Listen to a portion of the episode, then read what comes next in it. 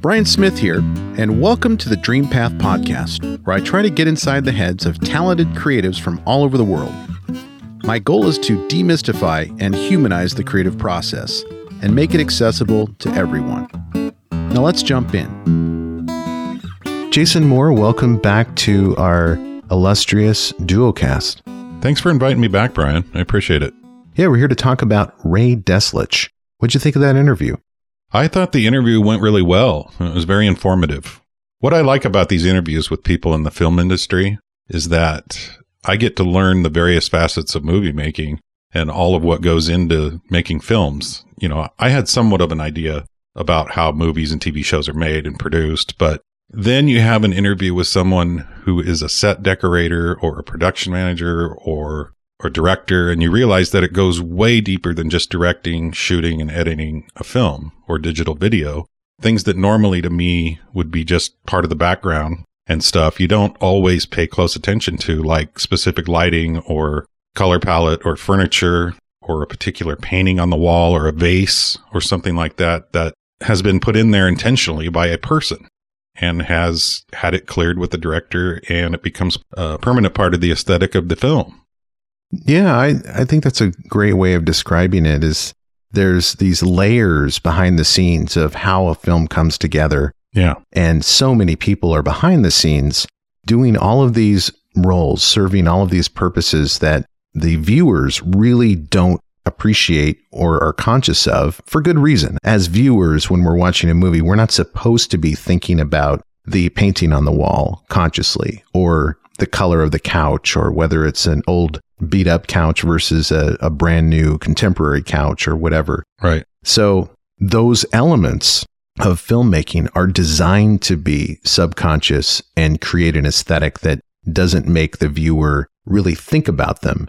But I love thinking about that. And I really appreciate Ray's perspective on the chain of command with the production designer and the set decorators and the purchasers or the buyers and how it all comes together. Yeah. Because I really like to deconstruct processes like that. And the filmmaking process to me has always been kind of a black box. Like, what is going on on a studio set? What is going on on location? And Ray really filled in a lot of gaps for us. Yeah. When I started watching movies back in the day, really, it always seemed to be focused, you know, around who's directing the film, who's starring in the film, which actors are they going to use in this film? And that seemed to be the most important part of the film when actually none of that would happen without all of these, these other departments and these other people and the various jobs that these people have in the industry to make the film and set up the set and get all the furniture and get all of the, the things that are part of the story as well that you just don't really pay attention to as a regular film viewer all the time. It was kind of cool to talk to Ray about Promising Young Woman. And that was really the focus of our interview for most of our chat. Yeah. And the reason I really enjoyed that part of our conversation is that Promising Young Woman is a film that I saw back at Sundance before the film ever reached theaters and before there was this buzz and the Oscar nominations and the Golden Globe nominations and wins. Mm-hmm. So when I first saw it and I talked to the film composer for that film, Anthony Willis, it was fresh in my mind as a brand new film that I really didn't know what to think about. I, I knew it was a powerful film. I knew that I enjoyed it and I thought it was important. And it had an important story to tell and a message. But without the context of the media buzz and all of the reviews that have come in since seeing it at Sundance, it was one of those films that really makes you think, how is this going to land? And how is it going to be perceived by the general public? And then when I talked to Ray, by the time we spoke, all of the awards nominations had already occurred, and Promising Young Woman already won a bunch of awards, and of course is up for numerous Academy Awards.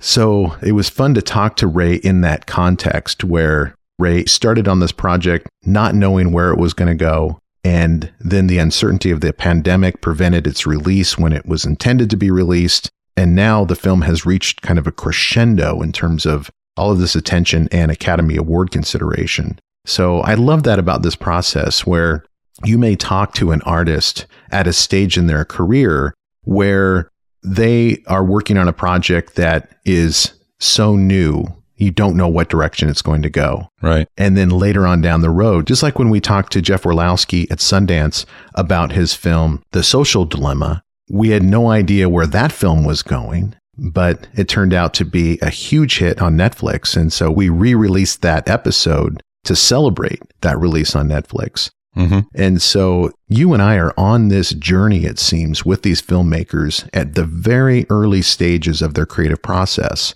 And we get to follow that into mainstream success. And uh, it feels like we're part of that journey. Well, I think we are. I'm definitely learning a lot about this. And um, I'm just glad to be along for the ride. I'm with you. So uh, we are talking a few days after the Chauvin verdict. I'm, I'm not sure exactly how to pronounce that police officer's name, but Officer Chauvin was convicted recently in Minneapolis Mhm. of three crimes related to the death of George Floyd.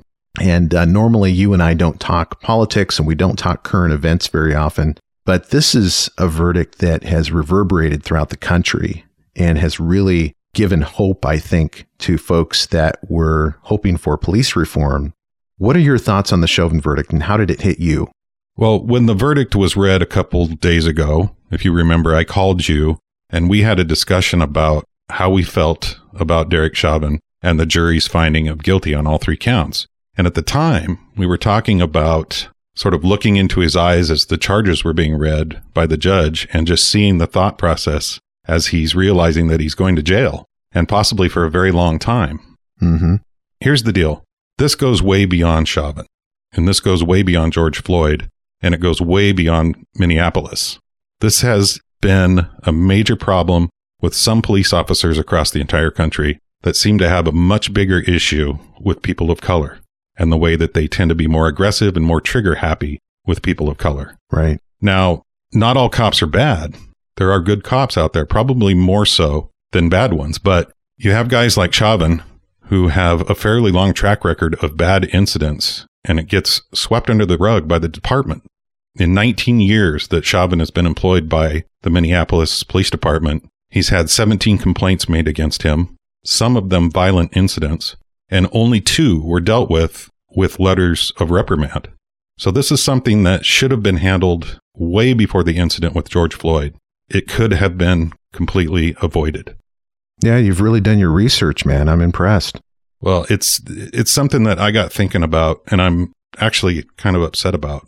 And I, I think you could probably tell it in my voice that I'm having a hard time with this because this shit just keeps happening, and you know it shouldn't have happened at all. And there's so much more. There's so many more incidents that haven't even been reported.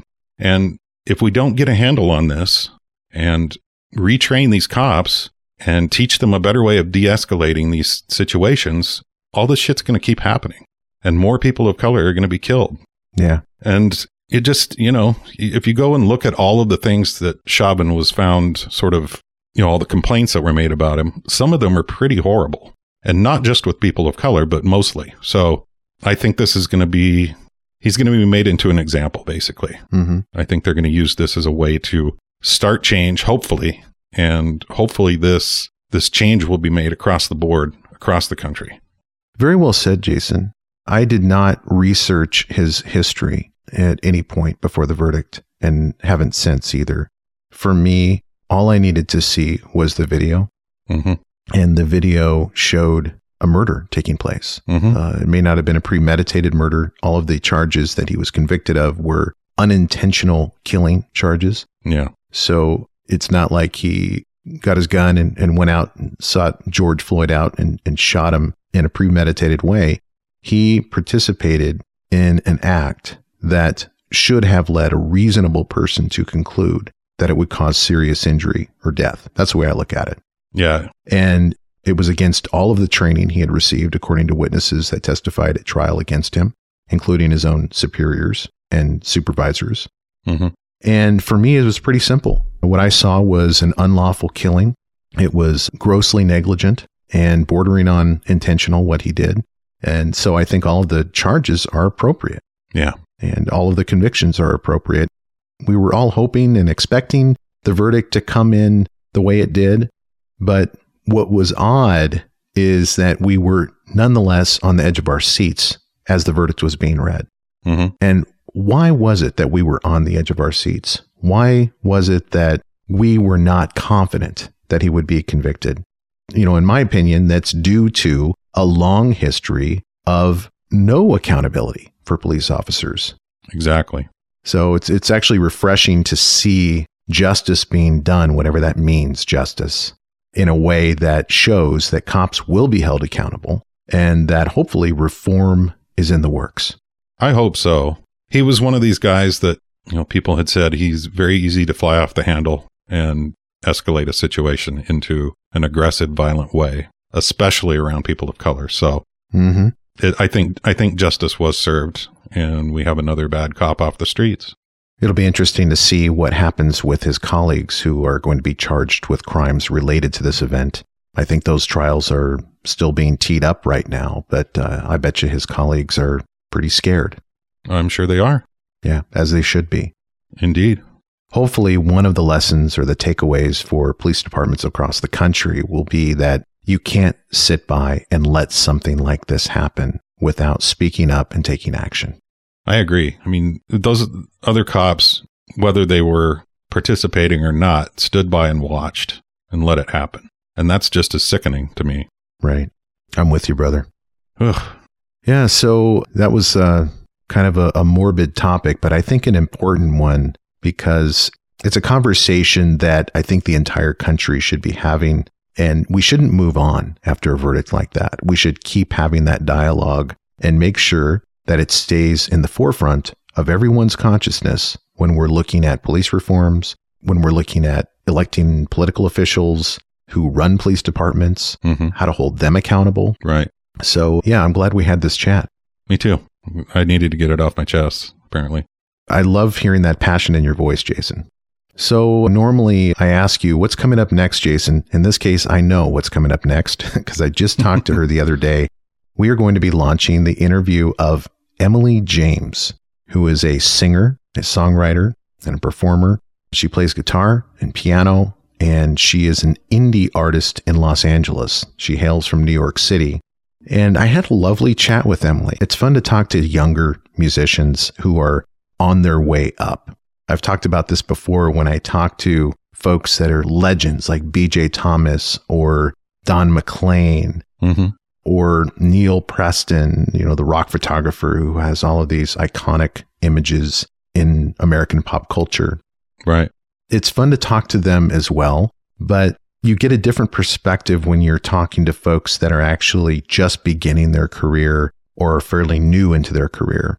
And Emily James is only 22 years old. She just turned 22 Wow. but she's she's wise beyond her years and has a lot of insight to offer on the songwriting process which I asked her about in detail what is her songwriting process hmm and one of the reasons I asked her that question is that I'm going to be soon hopefully taking songwriting lessons from a famous songwriter by the name of Sue Ennis Oh, wow. Okay. Sue actually co wrote, I think, 70 plus songs with Ann and Nancy Wilson from the band Heart. Nice. And also, I'm hoping to interview her soon as well. But um, I'm very interested in the songwriting process. And so I talked to Emily about that and also her career and how she made her way from New York City to Nashville to Los Angeles, which is very similar to another guest's trajectory that we spoke to just a few months ago, Kylie Rothfield Right. Although she started in California, then went to Nashville, and then came back to Los Angeles. But it seems like there's a common denominator of Los Angeles here for songwriters, especially if you go back to our interview with Hollis Wong Wear. Oh, yeah. I think that was all the way back in 2019. Yeah. And uh, we talked to Hollis about how important Los Angeles is in terms of geography and being the hub of the entertainment industry. And I talked to Kylie about the same issue, and, and now Emily James has weighed in on it. So I'm looking forward to sharing that episode and also looking forward to hearing how it sounds after you work your magic. Well, I took a listen to some of her songs, and they are very well written, well produced, and they sound wonderful. She's got a great voice. She's very talented. So I'm looking forward to that as well. Right on, brother. Right on. Yeah, it was good chatting with you again. Yeah, thanks for giving me a call, Brian. Until next time, my friend. Hey, thank you for listening, and I hope you enjoyed today's episode. If so, I have a favor to ask. Can you go to wherever you listen to podcasts and leave me a review?